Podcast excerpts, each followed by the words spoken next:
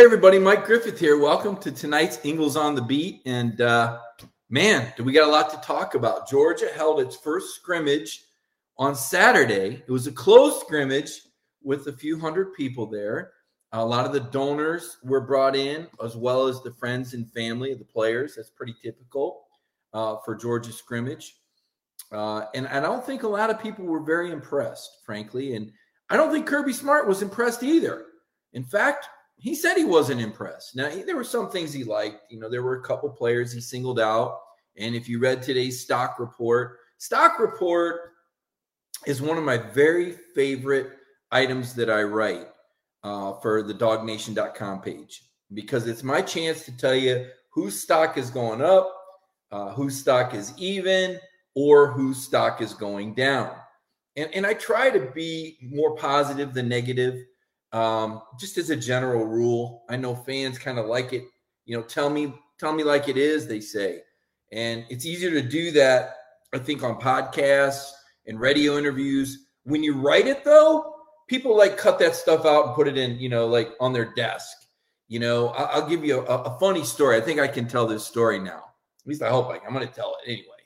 You know, when Brock Vandagriff signed with Georgia, I was skeptical because he came from a 1A school.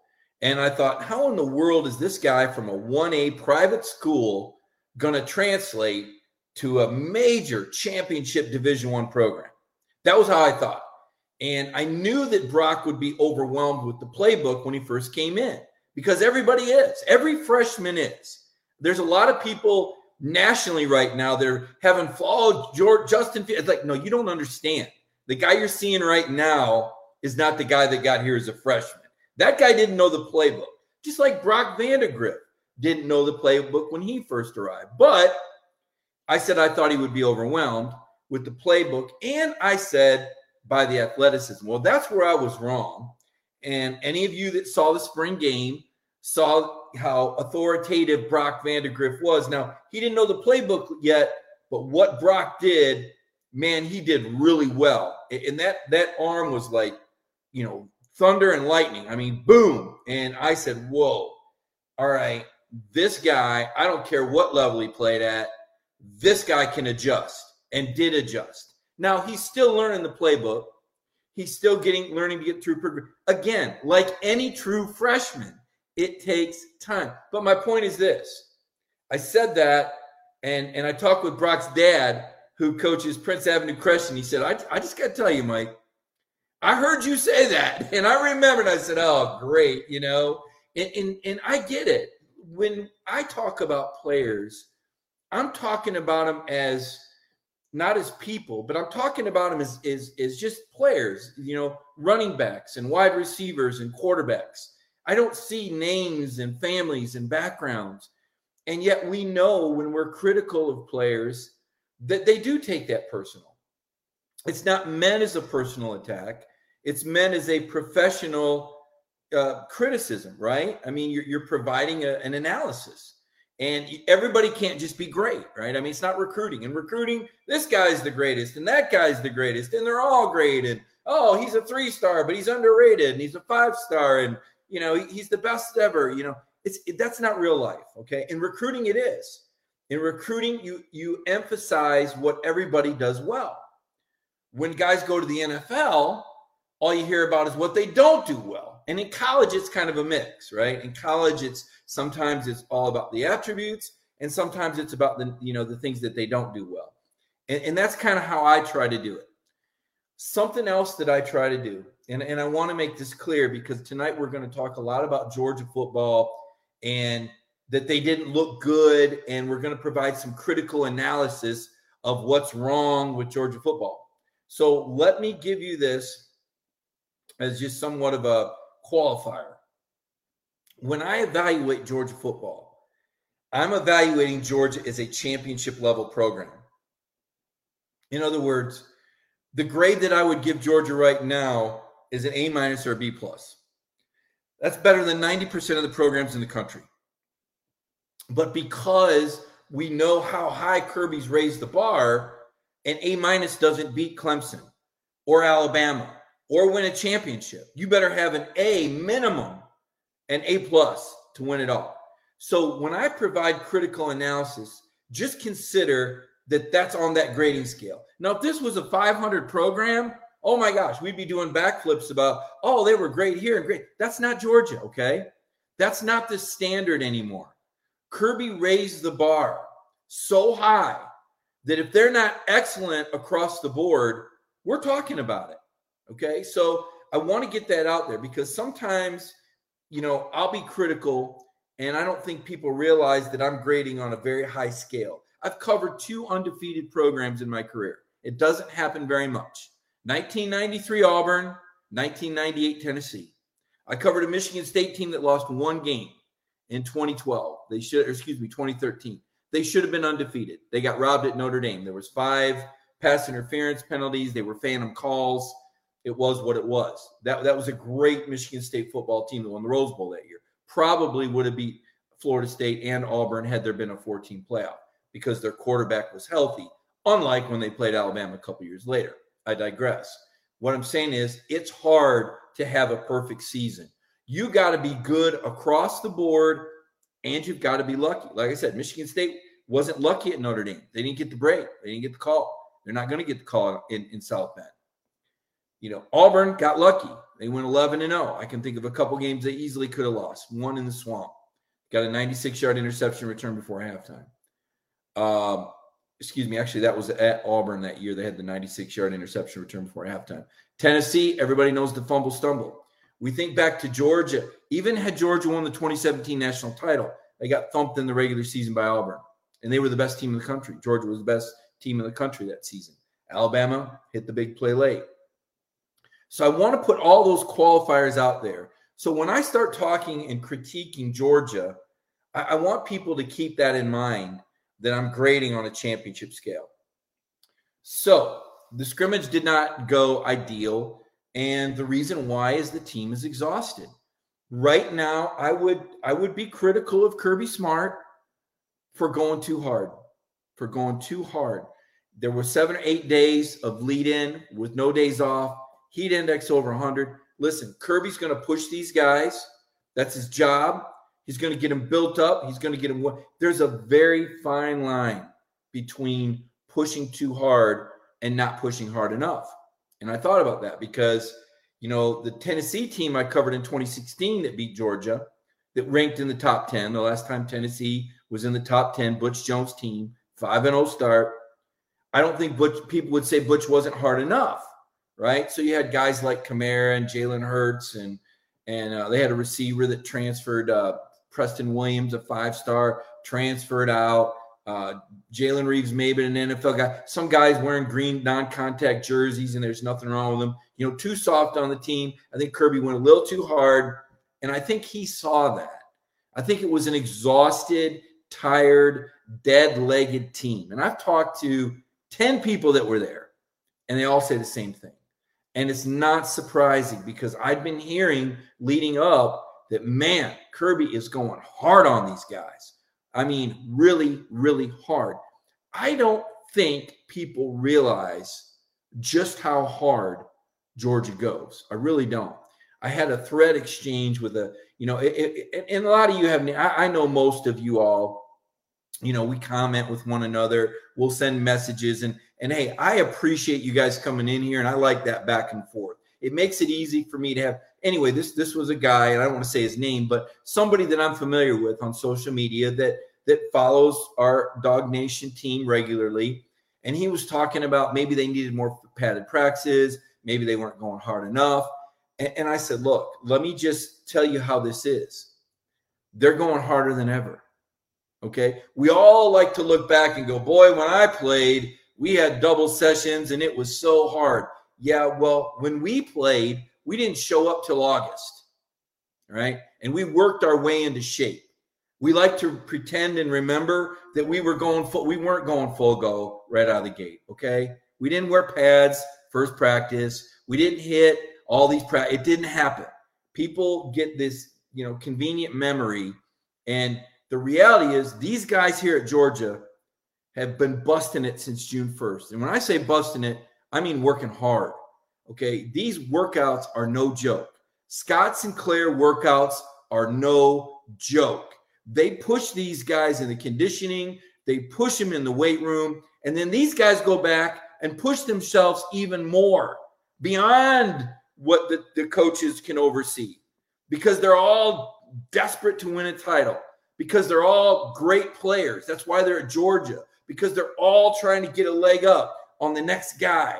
George is doing a great job with the training table and the training facility and the state of the art room. But these kids, they just push and push and push, and Kirby pushes and pushes and pushes. And it's a good thing that scrimmage wasn't the Clemson. Now, Kirby knows that. Kirby knows that. He knows that this is the peak of exhaustion. Georgia football will never look worse than it did at that scrimmage Saturday. He pushes and pushes, and he sees who can handle the adversity and who rises.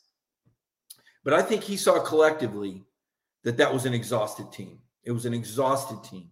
And unfortunately, right now it's an injured team. And Georgia needed Sunday day of rest. All right. We've been doing Kenny and Kendall. We didn't do a Sunday night show. Those guys were exhausted last week. Okay. They couldn't do it. And we're going to try to do it next Sunday. We're working on it. I'll have more details for you that later. But uh, Kenny McIntosh and Kendall Milton, um, two of your favorite players, uh, both having good camp. Zamir's having good camp. James having good camp. Uh, Daijun Edwards. The running back room is solid. Least of my concerns, probably. Uh, not the case on the offensive line. Let's dive into it now. Warren Ericson, the Warren Ericson injury uh, the hand injury. We've now heard that he's got a going to wear a cast on his left hand. He snaps with his left hand. Kirby said he may try to snap with his right hand, or he may try to snap with a cast. I don't think he's going to. I, I don't know that he'll snap at all against Clemson. I just this is not good. There's no way to work around it. This hurts Georgia. This is going to hurt Georgia's chances to beat Clemson. You can't find a silver lining. You can't tell me there's any good out of it. It's nothing but bad. It's a bad st- half a step back before the Clemson game that Warren Ericson's not going to be 100%. Okay, that's not good because not only does it mess with that position, but it messes with JT. JT doesn't need to be having flashbacks to that year at Southern Cal when he had the inconsistent center play. Georgia fans don't want to have flashbacks to the Arkansas game last year when Trey Hill couldn't snap the ball to D'Wan Mathis and, and it rattled D'Wan, who was making his first start, and, and you were trailing Arkansas at halftime. That was horrible.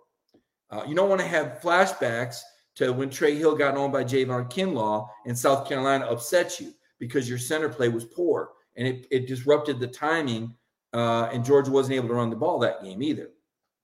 So this isn't good. Now, the question is can Sedrick Van Pran who was the number one center recruit two years ago. One of these guys we heard so good, so good, so good. Okay, it's year two. Is he ready to play?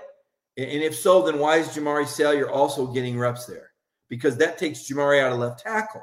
Now you start to see the problems that we're talking about here. Not only do you lose Warren, but or or, or see a, a less than 100% Warren, but now you're talking about taking your best left tackle option and having to play him at center because maybe Van Pran's not ready. Okay. But maybe he is. Maybe he is. And maybe Jamaree stays out there. We'll see. But the fact that they're still rotating, and I said this a couple of times on radio this morning. You know, I do the Athens, the ref show at 8, and, and then I do Atlanta, uh, 92.9 at, at 8.30, 8.20. And I said this on both of these shows. Matt Luke, you get paid a lot of money. You got to make a decision here, man. You, you, you know, and Kirby said everybody talks about continuity, but he wants to build depth. Okay, well, build depth after Clemson. Okay, because you can beat UAB and whatever other directional and in South Carolina, you can beat those teams uh, moving guys around on your line. You ain't going to be Clemson unless you're locked in. Let's just be real. So I think it's time to lock in. I think they will lock in. I don't think I'm telling these coaches anything they don't already know. I think Matt Luke is a great offensive line coach. I think Kirby Smart is a great head coach. But as I sit here, I tell you, I think Georgia needs to get some continuity. And Kirby addressed it. And I really liked Kirby's press conference. If you get a chance to watch it, thought he was really good. Thought he was really thoughtful, philosophical, uh, under control, and had some very interesting things. And you can learn a lot. And and you know, one of the values of me covering football for man, I guess we're we're going on uh, 30 years, right? Is listening to coaches over the years and you kind of see it and you hear it enough times, you kind of get a feel for it. And if this offensive line can just settle down, just settle in, man. You got all these five stars, just plug them in and let's go. Uh, some other guys to talk about. Broderick Jones. I think Broderick Jones at left tackle could ultimately, he could ultimately be the left tackle. We're going to wait and see. Amarius Mims is now working at right tackle. So this was a little bit of a surprise for me because I thought Mims might be the next left tackle up, but now I'm hearing Broderick Jones. So I'm not, I'm just not sure. I'm just not sure. I guess we'll have to wait until the next scrimmage. That's you hear a lot about Tate Ratledge at guard. That's legit. We know Justin Shaffer came back to play guard. If they do solve left tackle with a Broderick Jones or Mims and Jamaree moves inside, who gets moved out? Ratledge or Shaffer? I don't know. Tons of competition. That's the takeaway. Tons of competition on the offensive line. Okay, so you're probably wondering why I haven't brought up Arik Gilbert yet. And the reason why is I'm not saying it's not a big story. It is. It's a big story because we talked up Arik Gilbert all off season. We had visions of Arik Gilbert stepping into the X and taking over that position for George Pickens. Okay. Well, it wasn't happening. All right. It wasn't happening uh, Marcus Rosemy-Jacksaint and Adonai Mitchell were, were, were killing it at that spot. And Arik Gilbert, again, like any new guy, was learning the position. Okay. So I, I want to ask you guys to take yourself out of the video game mentality. I want, you know, I love my Monday night show because I've got a lot of really smart football people in here. Sometimes I bring in other guests and you like that. But there's some people out there that that have a video game mind and they just think you just plug a guy in and he's ready to go. Or is the guy back from an injury? Okay, he's 100%. It doesn't work like that. It doesn't work like that. There's different levels of ready, right? We saw that with JT last year. Technically, he was cleared, but he wasn't ready. Okay.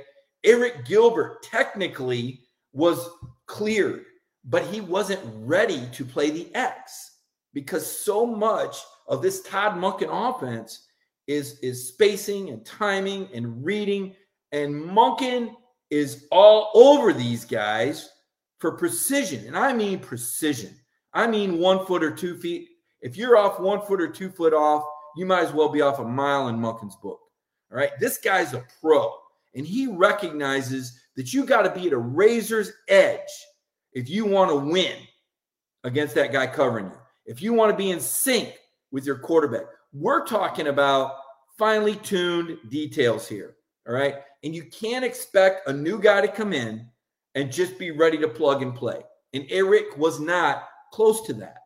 So the fact that he is taking this time off for personal reasons, it's not as big of a deal as I think a lot of people might think it would be, particularly in the early season. I don't think Arik Gilbert was going to be ready to do a whole lot against Clemson. I'm not going to say that he wasn't going to start. Who knows? He might even be back before then.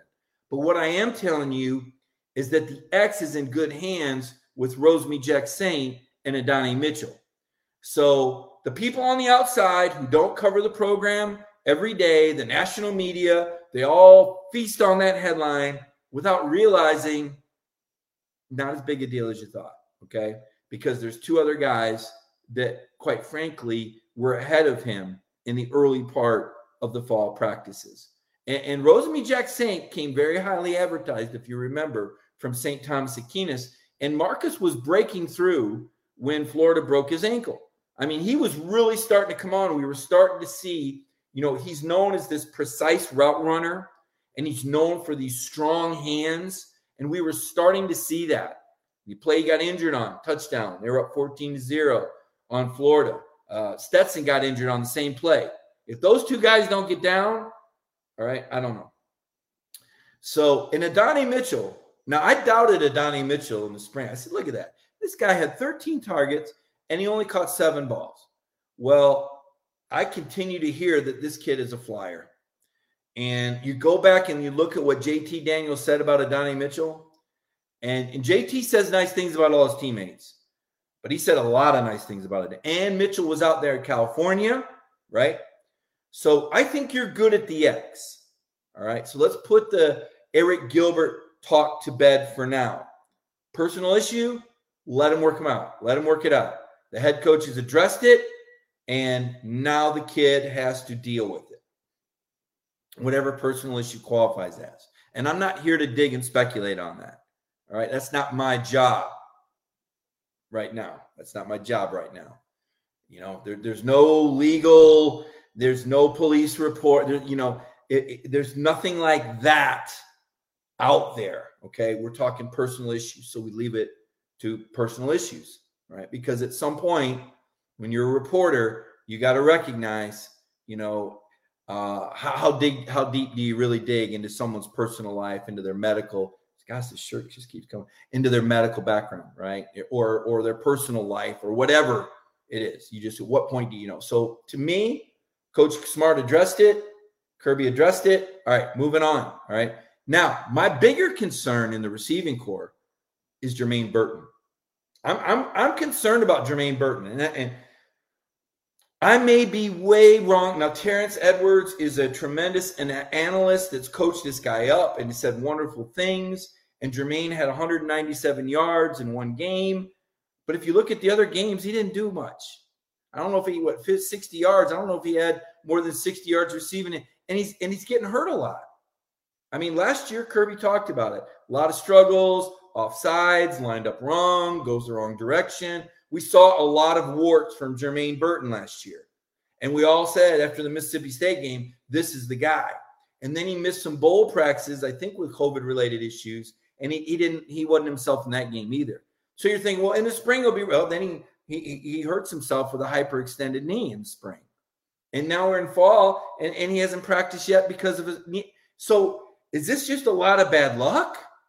Or is this going to be par for the course with Jermaine Burton? It, can he stay healthy? That is a question. It, it's not as easy as you think, right? That's a dynamic position that requires dynamic movements, uh, big time cuts and change of direction, a lot of leaping and body control, and a lot of falling. And the question for me now is can Jermaine Burton stay healthy and be a consistent contributor? If the answer is yes, then he may be a thousand yard receiver because he's that talented. But I don't know that yet. And right now, and Centel said this last Thursday, and I made fun of him at the time. Now I'm eating my words. Centel's comment was the best ability is availability, right? Well, I'm going to apply that to Jermaine Burton. Behind Jermaine Burton, you had Justin Robinson. I like Justin a lot. He's a big play guy. You remember, he was at the X in the, in the spring. Now he's over there at the Z. That's important because Demetris Robertson left. And let me say this. Let me say this. I'm gonna I'm gonna have to get this little critical thing out of my system because I did you see the Florida Georgia game was being replayed the other day? I happened to cross the, a couple things jumped out at me because I didn't watch much of it. I turned it on and Stokes had just did a pick six on Trask. And man, was Eric Stokes special. Wow. First thing was, man, they're going to miss that guy. First thing was, oh my gosh, Stokes was so good. They're going to miss him. And I'm looking, at Georgia's winning 21 14 with 12 minutes left in the second quarter. How in the you know what do you give up 24 points in 12 minutes to Florida? I mean, you're up 21 14. There's 12 minutes left in the second quarter. By halftime, Florida had 38. What? Because the offense was going three and out. They couldn't run the ball that game. Anyway, I turned it off and I, I anyway, I turned it back on. Third quarter, D'Wan Mathis under center, goes deep. Demetris Robertson is wide, wide open. And, and his arms go out like, you know, it's like not this, it's like this. And it's like it's a touchdown. If anybody, where is the catch? He didn't have a catch radius. Sorry to say it. I know people love Demetris Robertson. Five star. Notre Dame drove the equipment to his house. I don't think he's going to make it in the NFL. I don't think he's good enough. I hope he does well. I hope I'm wrong, But him going to Auburn was a good move because I don't think he would have been even second string at Georgia. That catch could have been. You're back within seven if he makes it. That's a play you got to make, man. It is what it is. All right. So I like I said, I had to get that little moment because I forgot. D'Wan put it out there. You know, everybody piles on D'Wan Mathis right now, but D'Wan put that ball where it needed to be, and that receiver didn't run under it. And if that receiver runs under it and George is back within seven, I think it's a different game because they, they were almost back within seven in the fourth quarter when Mark Webb dropped the pick six. So many plays, as bad as Georgia played, as many guys as they were missing, still could have, would have, should. All right, had to get it out of the system, had to get it out of the way. Let's get back to talking about this year's team. Let me hit the reset button. Okay.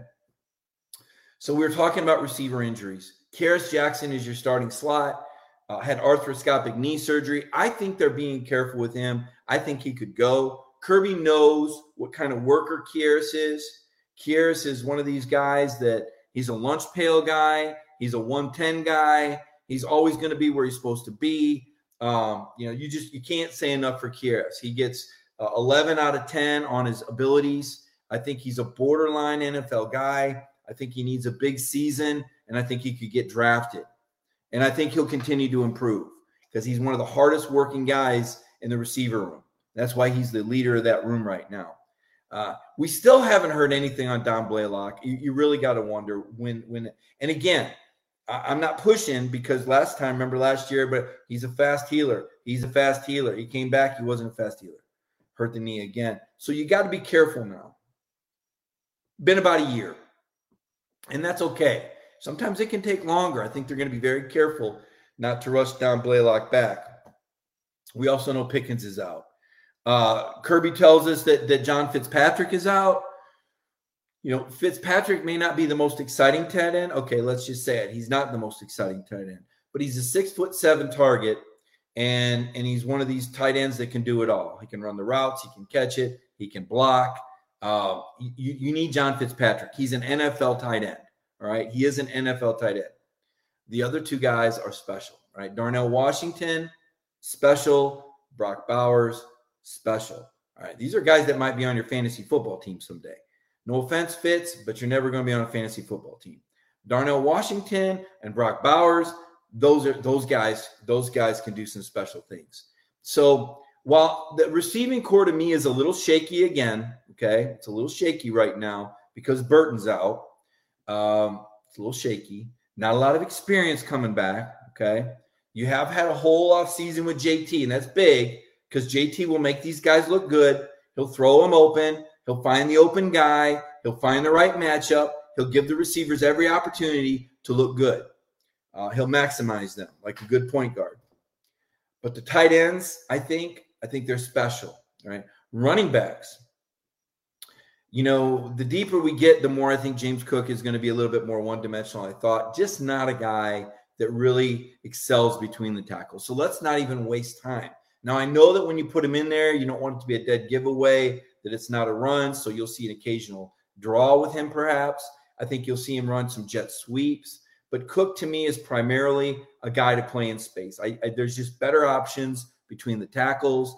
And if you remember last year and even the year before, James has gotten banged up when he's gone between. It's not his thing. Just not. He's not his older brother, and and not many people are, by the way. That's one of the top three running backs in the NFL. He's a very good piece to the puzzle. Uh, he's a weapon. He's a guy that can do things in space. He's a guy with great speed, but uh, not a between the tackles guy. Kenny McIntosh, I think, is versatile. All right. Kenny's got his fans on the team. A lot of people like Kenny. Uh, I, I think he's special. I like the change of direction. I like the vision. I like the cutback. I think he's got enough power. I think he can be your every down back. Um, Milton and Zeus, a little bit more between the tackles. Uh, let that competition continue. Uh, the Moose, as I call Kendall Milton, uh, because he just looks, Kendall looks so unassuming. And I've even mentioned it to his dad, Chris. I said, I just like the Moose. He just, you know, and if you read about a moose, they're pretty friendly creatures until you get them upset. And then they could just run over anybody and anything and, and run away. And that's Kendall, because you, you, you've seen him on the show. He just seems like a nice, easygoing guy. But on the field, man, he puts those antlers down and he's something else. So, so you got Zeus and Moose. All right. That's what I think you got there. Two powerful guys. And again, Dell McGee You know, he's got juggling these these four running back. Uh, you know, trying to and and Daijun Edwards. I think a lot of a lot of this kid's upside. You know, I think you're going to see him progress as the year goes on and evolve more. So really like the running back room. Um, feel good about that. Uh, we've covered a lot of ground here so far. Uh, let's see what else we got. Let me let me look at some of your questions. Uh, on a critique news, uh, Simba, no good news here. He says, "Well, no, you might have missed the introduction. Right? We're talking about a team that's trying to go undefeated. All right, we're talking about a team that has very little margin for error if they're going to win the opening game. I do think it's an advantage to Clemson to play in Charlotte. Not not a huge advantage, not a Jacksonville advantage, but a little bit of an advantage because they play there every year in the ACC championship game. That little bit of familiarity, you know, I think the crowd is split. You know, these neutral site games are just they're just so lukewarm. They're nothing like playing in somebody else's stadium. The noise level isn't the same. Kirby's talked about it. The student section's not the same. It's 50-50. You don't have the same buildup before the game. Jacksonville, Charlotte, just neutral site is neutral site.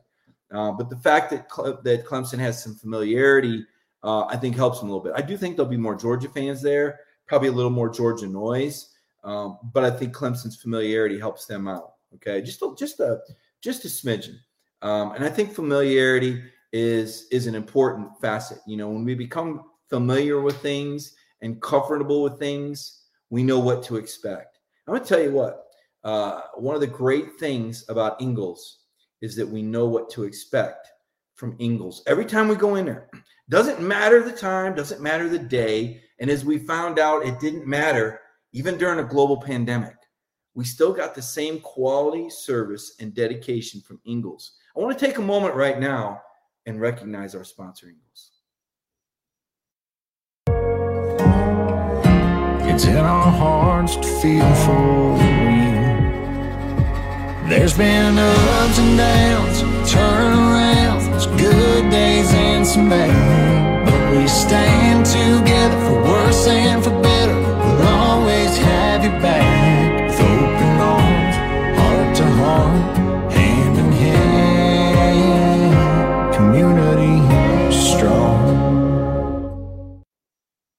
Strong, Ingles. Really appreciate Ingles. Really appreciate the sponsorship of the Monday night on the beach show. Really appreciate you guys being here. You know, before I take questions and, and, and engage, because I see the comments flying in and it's a lively audience tonight. That's good. There's a lot to talk about. The opening game is less than three weeks away. I think we're all getting ready. Um, Got to say this for our guy, Richard LeCounte. How about Richie LeCounte? You know, when Richard had that motorcycle accident on Halloween night, it, it was it, it, could have been a career. It could have been a life ender. It was life threatening. I mean, the guy was rushed to the hospital. He was unconscious on the scene. It was bad. It was a bad scene. There was nothing good about it.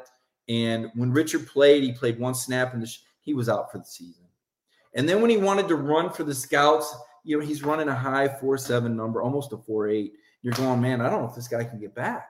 That's three tenths off.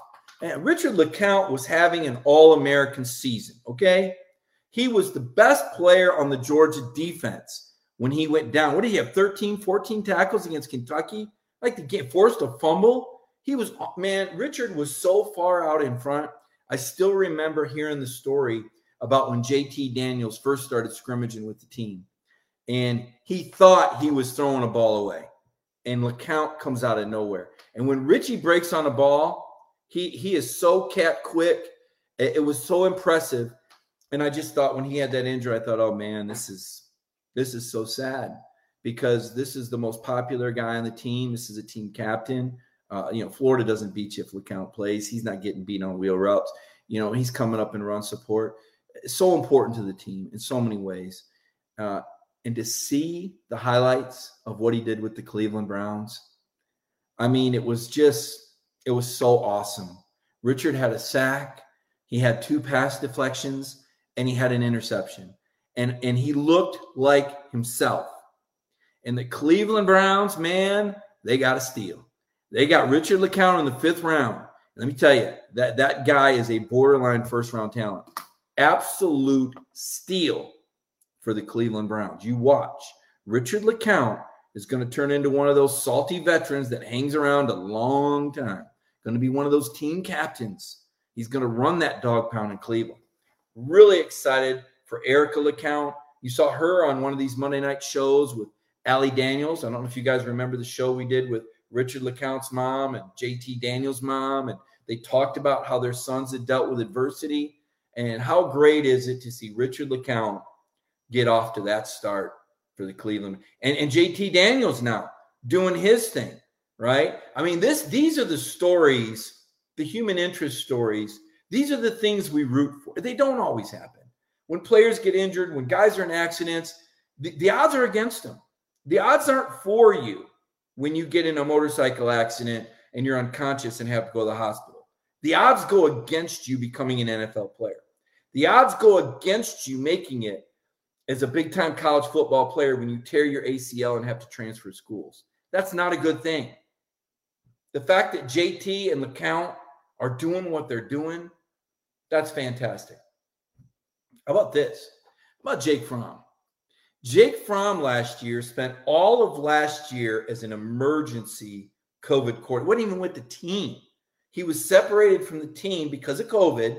You know, in light of the fact one of these guys on the team gets COVID, you got to have somebody that's not around him. So you got a quarterback, right? So Jake didn't play last year. You know, a lot of people say barely hung on. He might be barely hanging on right now. Jake Fromm might get cut tomorrow. Now, the Bills have already cut five guys and they're going to have to cut three more to get down to 85. And then there's going to be another cut day and another cut day and another cut day. And I don't know if Jake, Jake makes it. They got this guy, I think Davis Webb, that a lot of people think is going to be the number three. And, and maybe he will. But Jake goes in there, and I saw the throw he made on fourth down, leads the Bills down the field, sets up the game winning field goal. Not bad for a guy that hasn't played since the Baylor game right? After everything he's been through. And uh, his coach talked about the poise. That's what Jake Fromm's all about. That's why we drafted him. Uh, so great performance for Jake Fromm. I know a lot of Georgia fans are, are really excited for Jake and happy for Jake. Um, you know, I, I, think Jake probably, in hindsight, should have, could have come back for his senior year, but he didn't. And so now he's in Buffalo. We knew that was going to be a tough situation. Jake's not a guy that's played well in bad weather. He doesn't really fit the offense. The Bills just liked him a lot. If he gets cut, does somebody else pick him up? I don't know. But I know this when Jake Fromm had his opportunity, he went out there and he won that football game for his team. So that says a lot about Georgia's former quarterback, three year starter. You look on the all time list, and Jake's right there. Lowest interception percentage, high completion percentage. His numbers compare favorably to Matt Stafford. That doesn't mean he's going to be Matt Stafford. You know, you go back and look at guys in college, and it doesn't always translate to the NFL. Tom Brady didn't start till his senior year. Brian Griese was playing ahead of him. Lloyd Carr's a Hall of Fame coach. Does that mean Lloyd Carr's crazy? No, it just means that Brian Griese was playing better than Tom Brady at that stage of their college careers. That happens, right? And you guys that watch football a lot know that. Some people that don't, you know, again, one of the things about social media you don't have to be qualified to have an opinion on social media, right? You don't even have to use your real name. So you see all sorts of bizarre things and you learn real quick. If somebody doesn't use their real name, you probably shouldn't take them too serious. Now, that's different on Monday night because I take everybody serious. So I'm going to look at some of your questions. And if there's a topic that you want to talk about that I missed, I'll gladly bring it up. So, uh, what do we got here in the comments section tonight? If you've got a question, um, where are we at? A prediction from Wesley Spruce that Kenny McIntosh has a huge day receiving against the Clemson linebackers. You know, Kenny's going to be running back kicks. I think James Cook is going to get the first look on that seniority. So I think Cook's going to be out there. Not saying Kenny won't have a huge day, um, but I would be inclined to say James Cook will be the leading receiver out of the backfield against Clemson. I could be wrong. Uh, next question What are our chances in Charlotte? Uh, you know, I felt a lot better about him last week before I found out that Ericson was going to have a cast on his hand. This that Ericson injury, the unsettled nature of the offensive line, Jermaine Burton still being out. This is this is pulling me back down to to, to this even thing again. Okay, because you need Jermaine Burton to be great. Jermaine Burton is is I think your your top upside receiver. Now those tight ends are special, but Burton gives you something special over there at the Z. Uh, I, I think he's a tremendous playmaker. The fact that he's like I said, he's been a little injury prone.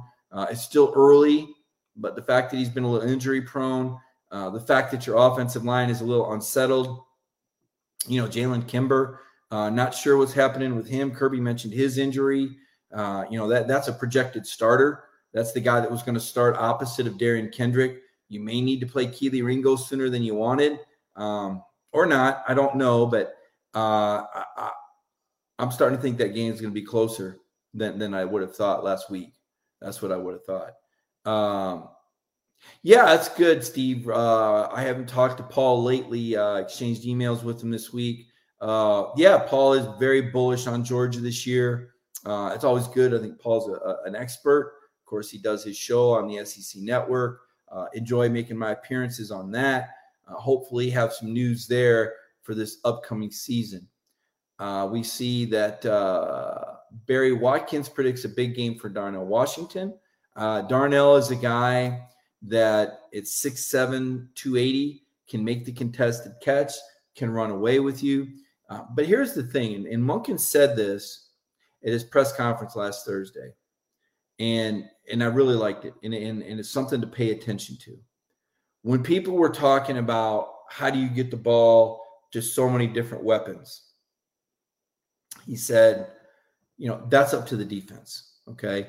And translation, whoever the open guy is, whoever has the favorable matchup, that's who's getting the football. Uh, uh, JT is going to find that matchup and that open guy on every play. So, to an extent, the defense dictates what you're going to do on offense, right? By the way they line up, by the pressure that they bring, by the coverage that they're in. You got that quarterback, as I said, JT's at the line flying the jet. He's got his hand on all the controls, protections, route adjustments, cadence, audible to run, pass, and he makes all those decisions in a matter of seconds when he breaks the huddle. Think about how much information the JT Daniels is processing, not just the play, not just the complexity of the play and the five different routes being the run by different people and where everybody is going to be at each second and each timing. That's why that snap, snap's so important. That timing, knowing where everybody's going to be when they're going to break, being able to anticipate. JT has that computer brain where he's able to analyze his players and the defense and based on the defense. That's why I said when people think these freshmen, you can't evaluate a guy's freshman year. I, I, don't care who the freshman is. They're not even close to being ready to fly the jet. Now, if they play in a simplified offense, that's different. But when you're playing in a pro style offense like Georgia plays, there is a lot going on, man. There's a lot going on with the play. There's a lot going on with all the different adjustments, the protections, the route adjustments, the checkdowns, the audibles, plus reading the defense. And then once the ball snapped, having that timing and that that awareness. I mean, it, it is like a jet fighter jet fighter pilot. Almost that three-dimensional thinking to know where everybody and everything at is at in every sequence, and then having the arm talent to make the throw and anticipate. That's why quarterback is such a difficult position and, and why guys go through levels of learning right? A guy his sophomore year is not the same guy he was his freshman year. Is not the same guy as a junior, first year in the NFL, second year in the NFL, third year, you know, et cetera, et cetera, right? It's an evolution. And you combine the physical attributes with the football IQ and the timing and then the arm talent and then the mobility to stretch out play. It's pretty fascinating when you think about it. Uh, what else do we got here? Will Kirby have a specific package for Carson and Brock? uh, Barry Watkins. Here's here's the thing you need to ask yourself: Do you want to take JT Daniels off the field? Why do you want to take JT Daniels off the field? You, you really don't. Okay, unless you're doing something like Florida did with Tim Tebow near the goal line. We've got like a wildcat kind of quarterback, and while Beck has some mobility, and Brock is probably even more, I would say, even more, almost a little bit of a runner. You, you don't want to just throw those guys out there. They're not that dynamic running the ball to have a package. You would much rather have a quarterback, a fourth year quarterback like JT that can spread the ball, that can read the defenses, that can audible and get you in the right play than someone running the ball that maybe isn't an ideal runner. You got Derrick Henry back there in the, in the Wildcat, uh, okay, that's one thing. But but that's not Carson and Brock. So I'm not saying that they're not going to get an opportunity, but I, I don't know why you would ever want to take your starting quarterback off the field. Um, I, I not in a game like this. Uh, does Brock take quarterback too? I mean, again, I don't know the answer to that question. You know, right now the focus is on QB one. Uh, Brock obviously has a whole year under his belt in this offense, so he has a big advantage. Or excuse me, Carson has a big advantage over Brock right now. Will Brock eventually overtake him? I don't know. That's not what this season is about. The season is about getting your number one ready and having your number two ready. All right. I almost feel like Brock and Carson will compete again during the bowl season. And, and, you know, Brock in the meantime goes down. Maybe he runs scout. Maybe he runs third team. I don't know, but there's not as many reps to be had. There's only so many reps to go around. Now, if Brock starts to show great improvement or Carson drops off, but I think Monken pretty much set the table that going into the year, Carson's going to be the two. Uh, Stetson Bennett, third string. Uh, you know, probably in terms of reps, I would say, but that doesn't necessarily mean there wouldn't be a situation where he might not be used in a game. I know Monken likes the mobility. He's got the game reps. Um, you know, I, I, don't know how Carson would do.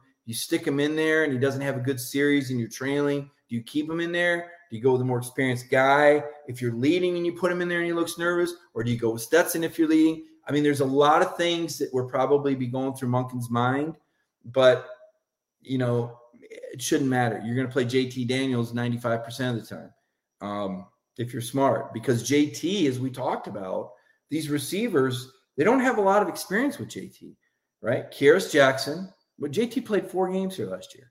Kearis Jackson, Jermaine Burton. Who else has experience with JT? Fitzpatrick? None of these other guys. Uh, Donnie Mitchell doesn't. Uh, Arian Smith really doesn't. Uh, Marcus Rosemy-Jacksaint really doesn't. He was injured in Florida. Marcus Rosemy-Jacksaint hasn't played a game with JT yet. He might be the starting X. Darnell Washington, not much. Brock Bowers hasn't played a game. So everybody's so excited to get to the second and third team quarterback. Just stop and think about it. You better have your number one down, right? You better have your number one timing down. That's the most important thing when you're trying to win a championship. Now, there's going to come a time when, when you pull JT out, um, you know, because you don't want to get him injured. But JT needs as many reps as he can get. That's why you saw him throw 38 passes in the G Day game. Uh, Hub says Jackson's number dropped off after Betson was Stetson was benched. Well, Stetson was injured, but uh, he dropped off because Stetson didn't push the ball downfield as much, and Kearis was in the slot and he caught those passes underneath more. So it had more to do with the route tree and the plays that JT was running than it did anything Kearis Jackson was doing any differently. Uh, we do not have a big time playmaker yet. Well, I mean, Burton had 197 yards receiving in a game. I mean, that, that's pretty big. And, and I think Kendall Milton and, and Kenny McIntosh and James Cook, uh, you know, Zamir had a big run last year. I, I don't know that I wouldn't say you don't have a big play. I think on the perimeter, though, and I've said this, and, and people, you know, get irate, but it's just the truth. You don't have a receiving car like Alabama's. You don't have a receiving core like LSU. You don't have a Jefferson right? You don't have four first round draft picks in your receiving core. But JT is a really good quarterback. And I think you have a really good receiving core. Not great. I don't know if there's a hall. I don't know if there's a Hall of Famer in the group. I don't know that there's a first team All SEC receiver in the group. I, I think there's a first team All SEC tight end, maybe two. But as far as the receivers go, they're good, but not great. But they're good enough. They're good enough. Your quarterback is going to make them much better. Uh, what other questions? What championship momentum are you talking about? Trey says. Well, uh, Georgia brings back a lot. Georgia brings back uh, uh seven or eight starters on the defense from a team that led the nation in run defense. And, you know, JT Daniels had the highest quarterback rating from November 21st on of any returning quarterback in the country. Um, the offensive line is loaded with five star talent. And if you take a look around the league, Georgia really sets up as, as a favorite in the East, without a doubt. But when Alabama loses six first round picks and their offensive coordinator, you know, this isn't looking like the best tied team. Now, because of Nick Saban's ability to reload and how he's adjusted before with coaches, he gets the benefit of the doubt. And Alabama's the number one pick. Oklahoma, Ohio State, Clemson, they all get picked ahead of Georgia because they're in weak conferences, right? If you put Georgia in the Big 12 and Oklahoma in the SEC, then Georgia would be ranked higher. Put Georgia in the Big 10 and Ohio State in the SEC, then Georgia would be ranked higher. Put Georgia in ACC and. You get my drift here. So these rankings really reflect more for some people where they expect teams to finish than how good they are right now. Oklahoma hasn't won a college football playoff game yet. Right? They're 0 4. They keep getting sent there by default almost, and they keep losing. They keep losing, and they've lost bad. All right.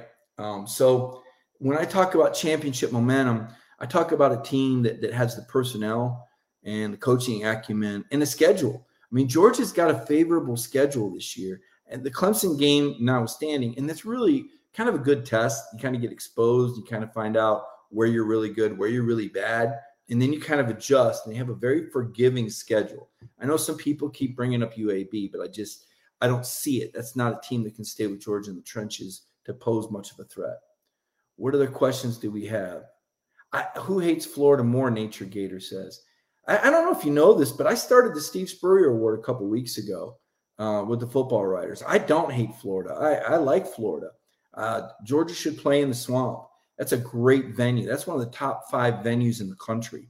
Uh, it's unique, it's loud, it's fun. Uh, to me, five times better than Jackson. It's not that Jacksonville's bad. It's just like a bowl game. You know, I like going into big time college football environments. Not bowl games or bowl games. The Gator Bowls in Jacksonville, the Sugar Bowls in New Orleans. I when, when some of the best games I've covered were at the Swamp. Whether it was Auburn playing Florida, Tennessee playing Florida, uh, Alabama playing Florida there. There's been some exciting football games at the Swamp. It's just to me, it's one of the top five venues in the country. And so Sanford Stadium. Sanford is so picturesque and it's a comfortable stadium. You know, the open-ended end zone and Sanford, you know, just drive down and you just look out and people are walking down the street and uh, just it's it's just so welcoming. Athens is just such a a friendly uh, place. The town is fantastic. The food, uh, you know, they rely on these games for their commerce. Uh, you know, so I no, I don't, I don't hate Florida at all. That's a that's a misnomer. Uh, I, the days of Spurrier should be celebrated. That's why I worked with Chris Doering to start the Spurrier Coaching Award, and and I'm going to bring Coach Spurrier on one of these nights on this show. And uh, gosh only knows what's going to happen. Um, you know, as, as nice as Georgia fans are, some of them aren't big fans of Coach Spurrier. And because uh, when he won, as Coach Rick said, he didn't mind sharing his thoughts with you. But uh, he was a great coach. Uh, to me, he set a standard there. I like the way Spurrier won. Um, I, I, guess that's why when Mullen says eight wins is a good season at, at Florida, I, I, don't, I, you know, I don't buy it. it's not, and Florida fans know that, and they don't need a Georgia guy telling them that. Uh, last year, I said Kyle Trask wasn't going to win the Heisman. People got upset. Okay, I said I had him fourth or fifth on my Heisman, and he finished I don't know fourth right? Um, sorry, you know, I, am I'm, I'm not gonna you know try to cater to the masses and say everybody's great. You must be new to the show if you think that's who I am, because that's not who I am. Uh, what other questions do we have tonight? Now you don't need to rotate. Here's what'll happen when Georgia moves their home game back to Athens. Florida will probably keep their home game in Jacksonville, um, similar to what Alabama did when Coach Dye, who, by the way, Pat Dye is in the Jacksonville Hall of Fame and said it was crazy for Georgia to be playing that game in Jacksonville. He's a big proponent of home and home. When Coach Dye was at Auburn, he got the Iron Bowl in Birmingham, moved to a home and home to Auburn. And Alabama stayed stubborn and kept playing the game in Birmingham for a while until they realized how much money they would make and how much more their fans would enjoy the game if it was on the Alabama campus. And they've eventually gone to home and home. It's still the biggest rivalry in the country in my book. I think it's the best rivalry in the country. Michigan, Ohio State's kind of tapered down. Obviously, Ohio State's dominating that. Um, but that that didn't affect that rivalry one bit, not one bit. And, and I was fortunate enough uh, to see a game, uh, Iron Bowl in um, in Birmingham, and, and much better on campuses, much better.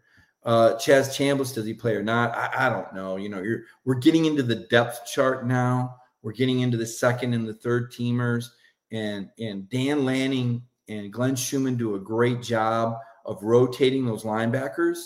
Um, I don't know what they're ready for because I, I'm not privy to the practices, and we don't get to talk to the assistant coaches. So I, I'm not going to sit here and pretend to know. I know that on the Kendall and Kenny show, they both said that Chaz Chambliss was one of the hardest workers on the team. Uh, what do we got here? Any other questions for tonight? Everybody doing good? Uh, Nolan Smith peaked last year, too small. Nick Beef says, you know, I, I don't know, Nick. I, I, think you're really wrong there. You know, he was playing behind Azeez Ojulari, who led the league in sacks, and and he and I think he was splitting reps with Jermaine Johnson, who I think is a first or a second round draft pick now at Florida State. We're going to find out about Nolan Smith this year as a pass rusher, as a football player. I was told he had a pretty good scrimmage. I've been told he looked pretty good in camp. Uh, Nolan Smith, Adam Anderson, Travon Walker. These are guys that I think can go get the quarterback, and I think you're going to see more out of them. So I'm not ready to say anybody's peaked. Certainly not Nolan Smith. He'll have his opportunity this year before we judge him. Uh, what else do we got here? Thoughts on Kirby and Todd Monken actually have a powerful audience or audience? Yeah, they're gonna have a great offense. Uh, it, it's really Monken and Kirby's turned them loose. Uh, Todd has a quarterback that can run his offense.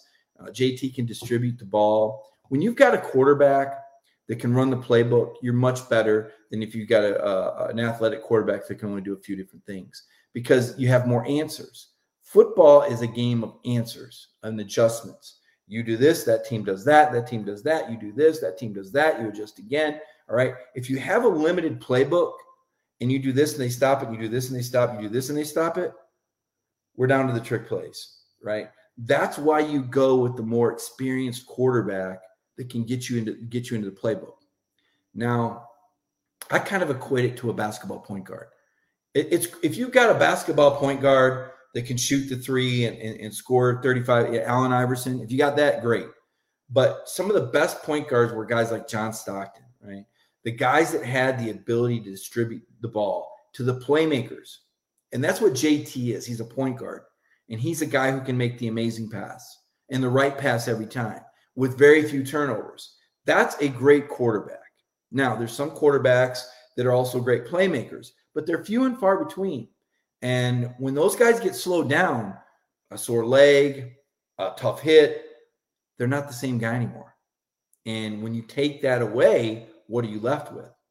Maybe half your playbook.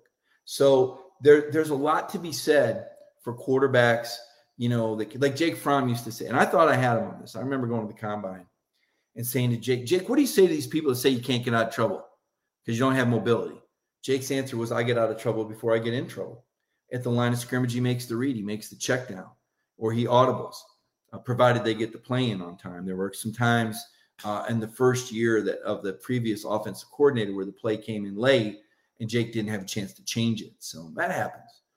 Uh, what else do we got here? Any other questions?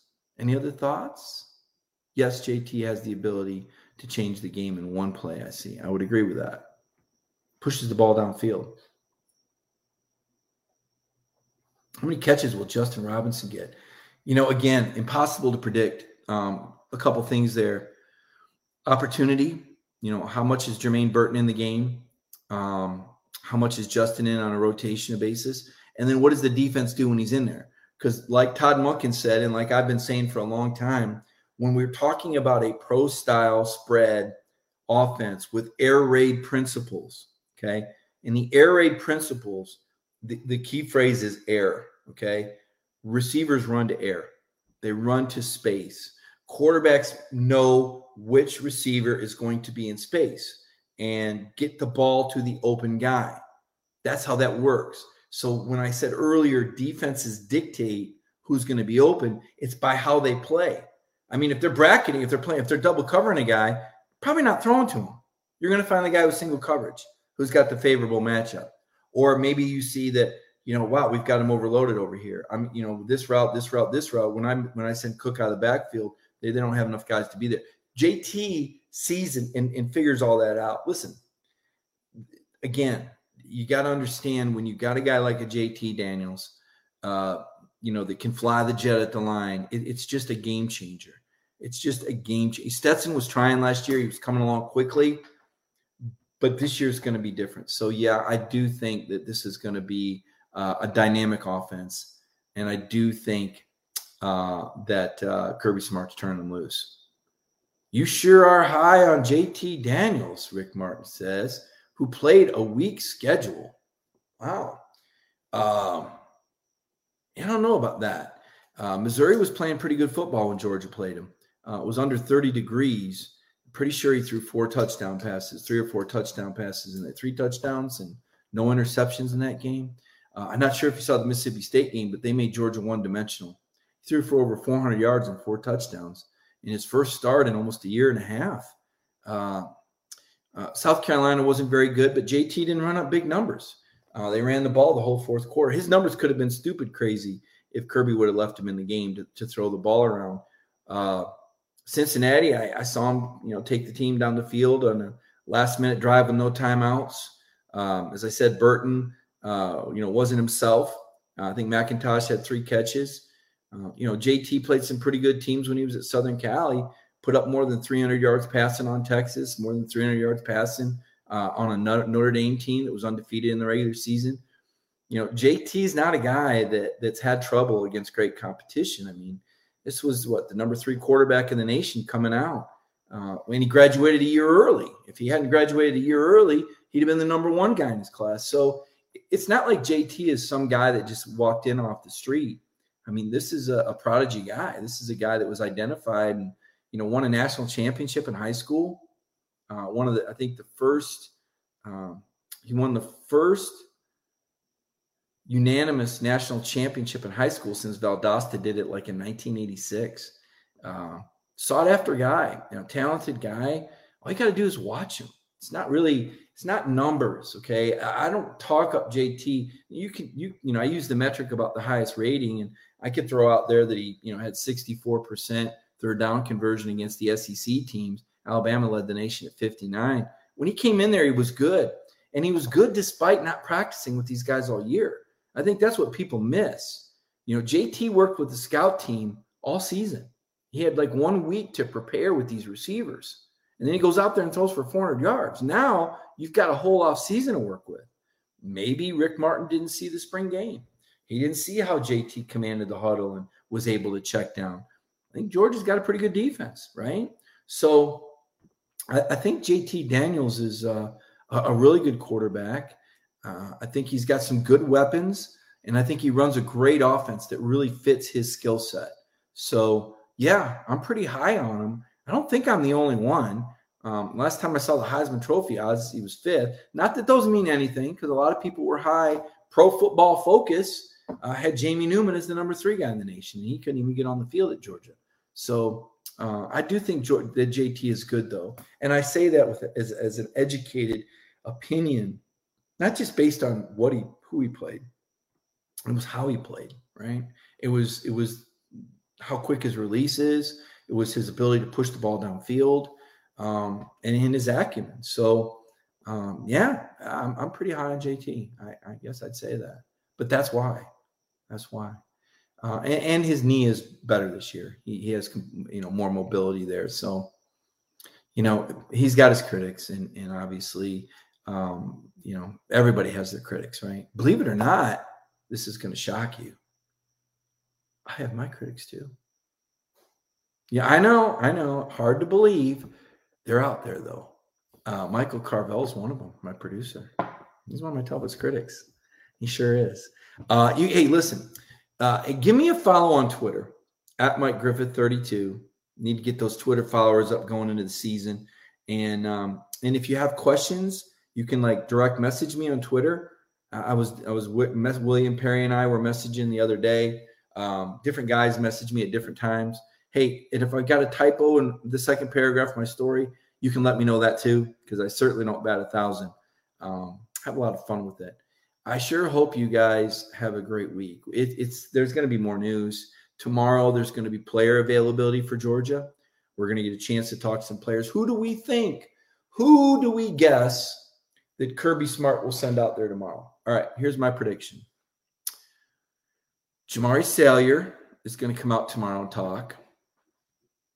Um, let's see, Jamaree Salyer and Nolan Smith. No, no, no. Travon Walker. Travon Walker, Jamaree Salyer. We're going to get a receiver. Which receiver are we going to get?